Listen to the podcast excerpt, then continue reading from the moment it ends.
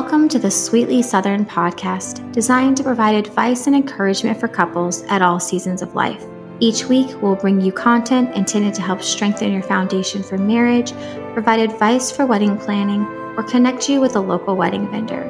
I'm your host, Ashley Foy, and I hope to share with you behind the scenes tips and insider knowledge from planning your wedding day to growing with your spouse. Engaged to married, there's something for everyone. Hello, friend. Welcome back. I'm so glad you're here. Um, thank you so much for your patience over the last few weeks. Um, life kind of happened once 2020 hit, and the best thing I can use to describe everything was the quote by Nora Roberts, in which she was asked how she juggled both being an author and being a mom. And her response was is that in life you are juggling so many balls. There's so many things that you have to keep up in the air.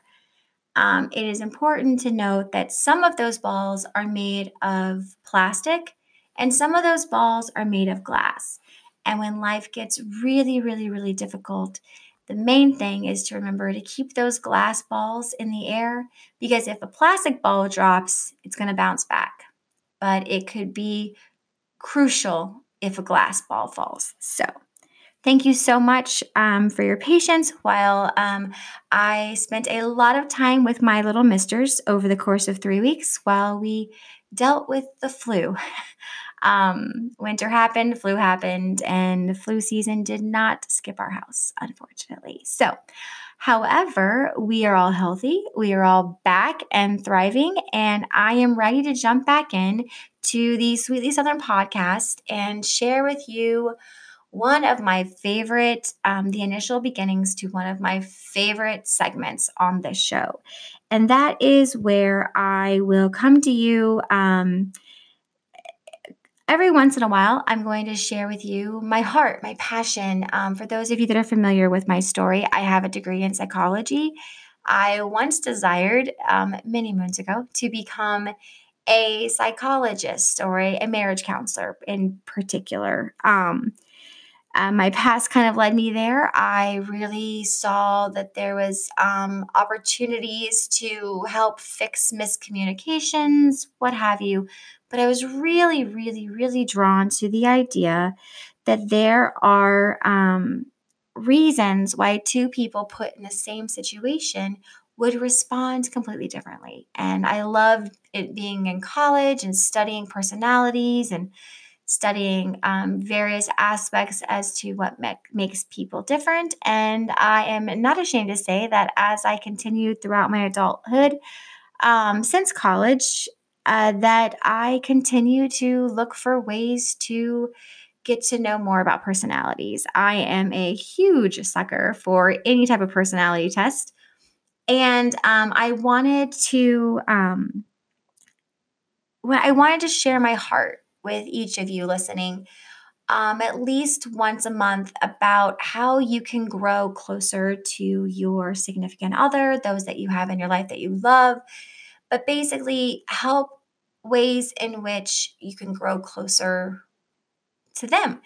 Um, so many so much of life is made up of misunderstandings, miscommunications, and I honestly believe that the more we know about ourselves, the more that you understand about those that you love, you're able to see past those common misunderstandings and see them from what they what they are and essentially grow closer to one another. And I think that's why we're here is just to love on each other and grow closer to each other. So so, what I wanted today to talk about was ways in which you can learn more about yourself. Um, Self awareness is huge. Um, it's obviously the probably the main definition of it is the recognition of your responsibility in creating your own reality. And the more that you know about who you are, why you respond the way you do to certain situations, the more you're able to see those negative qualities that lead to arguments and hopefully be able to see those triggers for what they are, recognize them and potentially make a shift in your your attitude, your um, perception and hopefully hopefully maybe save you an argument or two or give you an opportunity in which you would have argued with somebody and instead you had an opportunity to grow closer to them um, thus making your life even richer by being surrounded by those that you love. So what I wanted to talk today about is a couple of tests that you can take in order to gain self awareness. One of them has been one of my favorite language, uh, favorite one of them has been one of my favorite personality tests that I probably shouted from the rooftops from the moment I heard about it.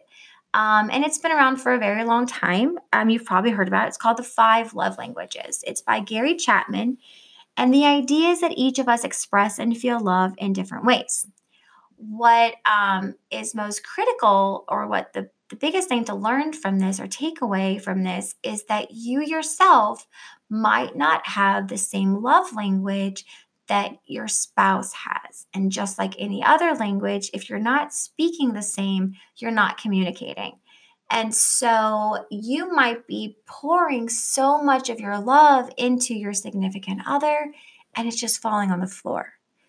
Um, or they might be pouring all that they can into you, and it's falling on the floor and you're frustrated. You're both frustrated because you love this person, but you're not feeling loved by them. And that can cause so many um, fights or stress or tension or miscommunications or whatever you want to have. It could lead to a lot of disagreements, a feeling of inadequacy, um, which just is a long line of triggers for um, emotional disconnect. And so I highly recommend each of you taking the love language test to start to determine which is your personal language and then sitting down together and talk through ways in which you can express love to your significant other in their love language.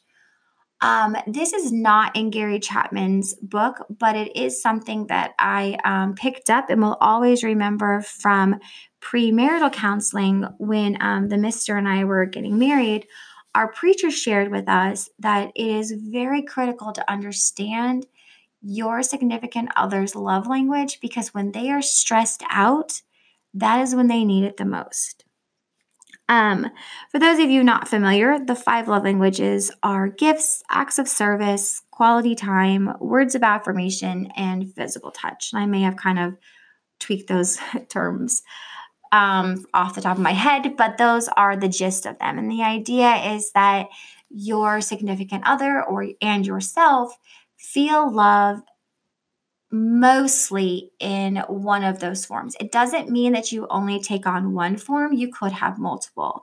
Um, for example, I am physical touch and uh, words of affirmation. Um, I kind of actually grew into words of affirmation. I think it's kind of taken over more of um, a presence in my life just due to circumstances. Maybe it's an adaptation to the circumstances with a um, a diplomat for a husband who travels a lot, um, and so there there's long periods of time in which the only way to express each other is through words, either voicemails, text messages, emails, whatever you have. Um, you can only rely on your words obviously there's other things but i um, they were never very high on my list um, however in a um, let's just call it discussion over that three week period in which i was um, constantly surrounded by sick children.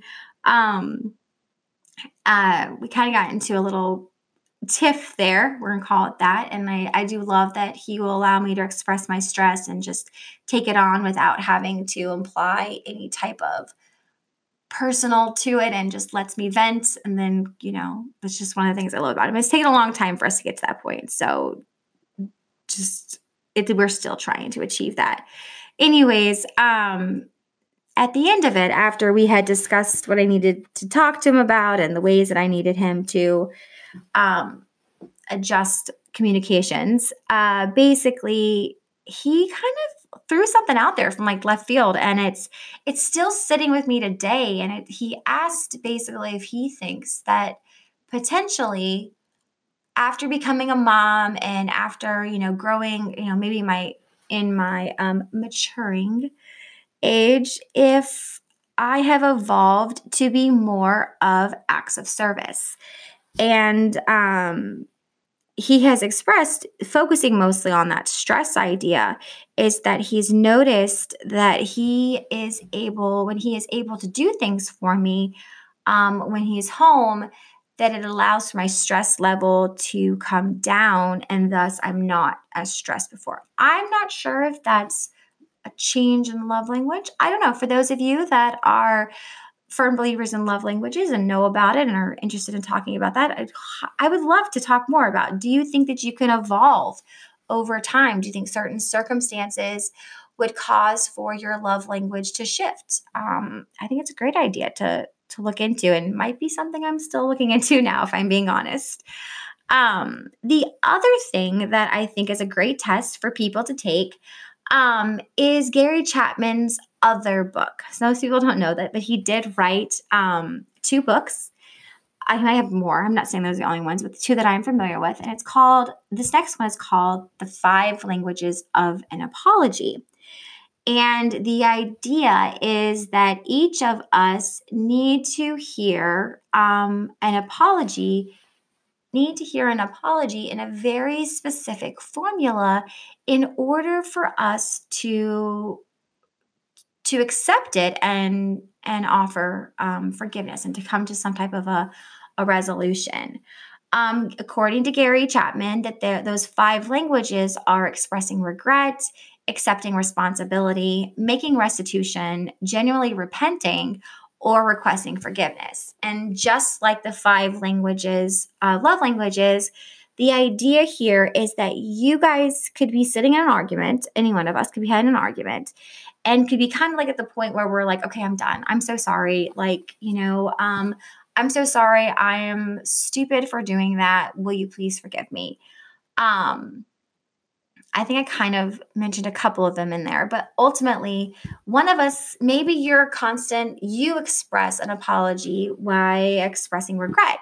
And your significant other needs to hear you request that they forgive you. Um, so I highly recommend taking this. It's still one that I've yet to figure out where I fall. Um, it's a harder one for me. I'm still trying to figure it out. And I'm really, really trying to figure out how my husband likes to hear an apology. Um, and so it's something that we're still working through. Um, so, as I said, these are just things that I find interesting and I think that you guys might find interesting. They're a passion of mine. Um, and so I want to share them with you, basically opening my heart to you in the hopes that um, you might be able to grow closer um, to your significant other through any type of advice or encouragement that I have to offer from either my experiences, my readings, um, things I've learned, things that have been shared with me, whatnot. That's my goal. That's my hope. That's my desire, whatever you want to call it. So, those are the two tests that I think um, everyone would benefit from at least understanding their own and their significant others you could even take this to the next level. And if you're trying to um, get closer to a parent, um, a colleague, someone that you just interact with, it doesn't have to be someone that you are um, passionate about or in love with. It could just simply be trying to create positive and relationships. So I hope that um, you find interest in those tests. So, a couple years ago at this point, I was at a retreat, and everyone at this retreat seemed to know something I didn't know. And um, it revolved around a personality test that I had yet to hear about. And it seemed that everyone knew about it. I feel like I was under a rock, had no idea what people were talking about. And all I could think of was, I cannot wait to get back to my room, and to pull out my phone. I have my phone with me, but I just didn't want to be rude right in the middle of this because I knew personality test took a little bit. So I didn't want, I could not wait to get back to my room to figure out what my type was so that I could, I too could enjoy these conversations that everyone was having around me regarding um, these personality types.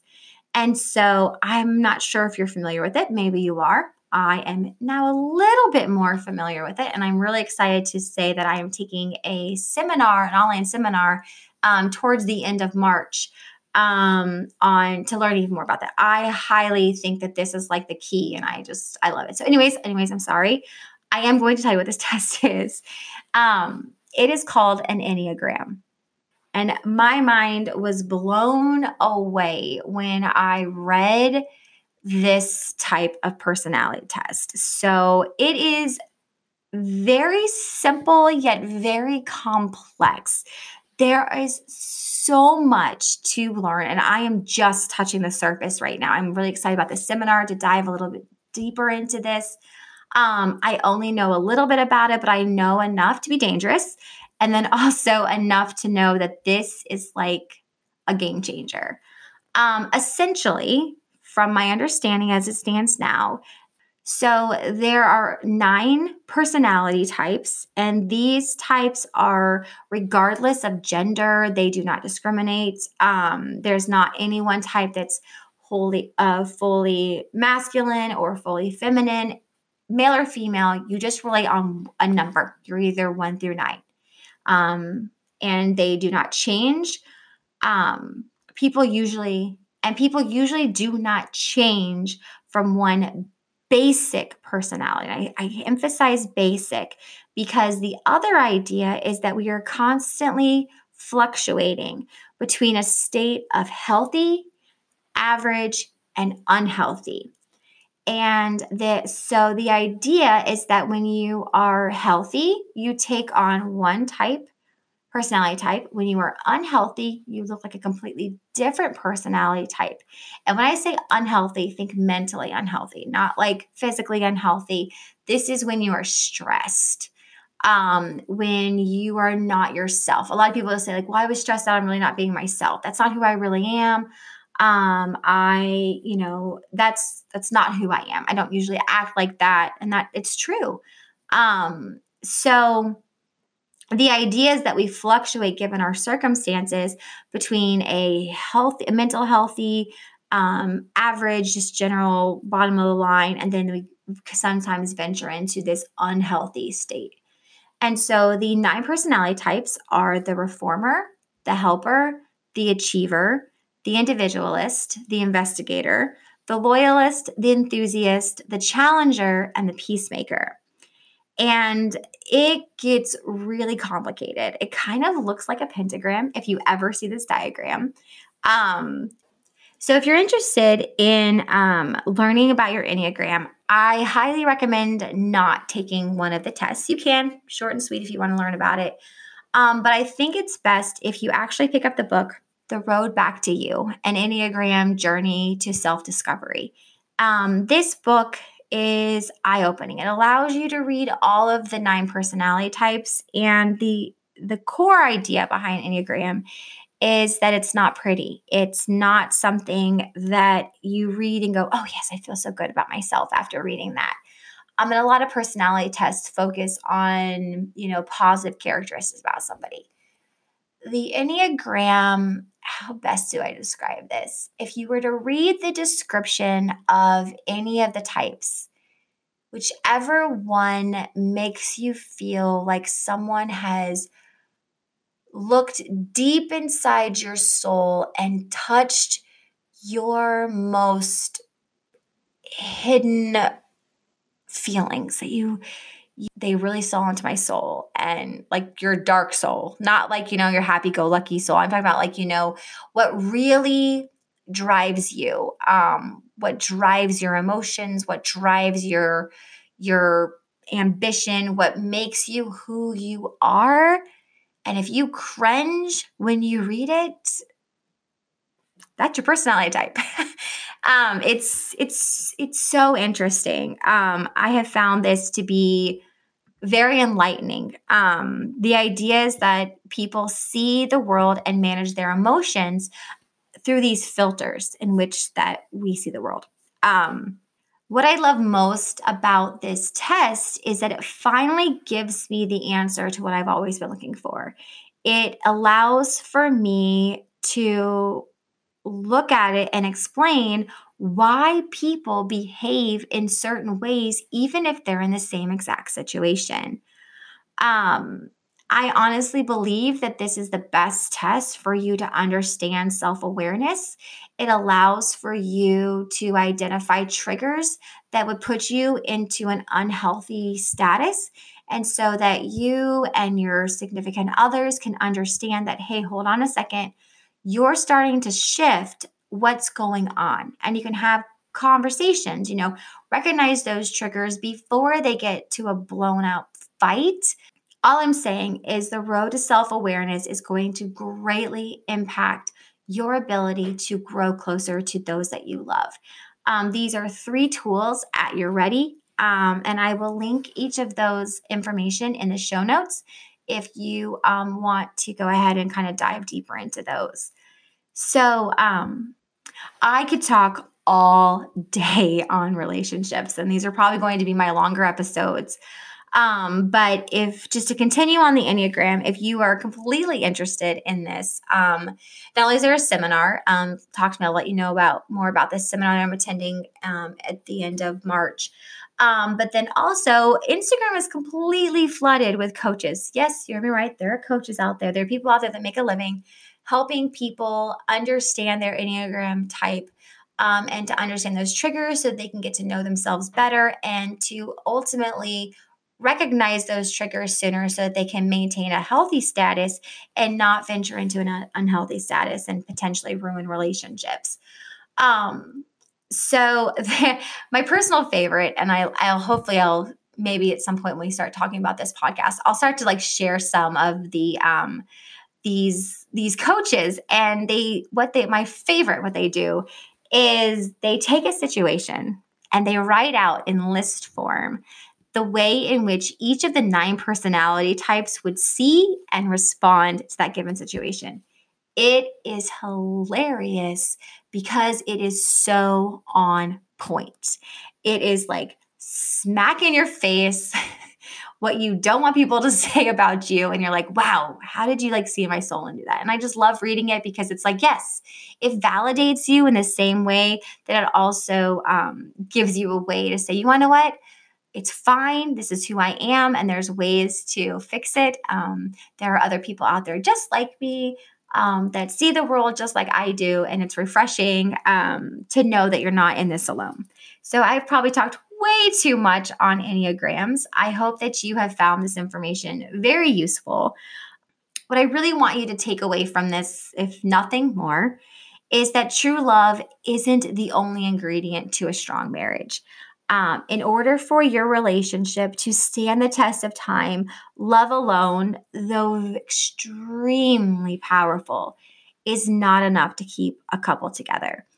Um, I once heard someone describe um, a relationship, a marriage, I'm sorry, marriage as the toughest personal development course that you will ever take in your life.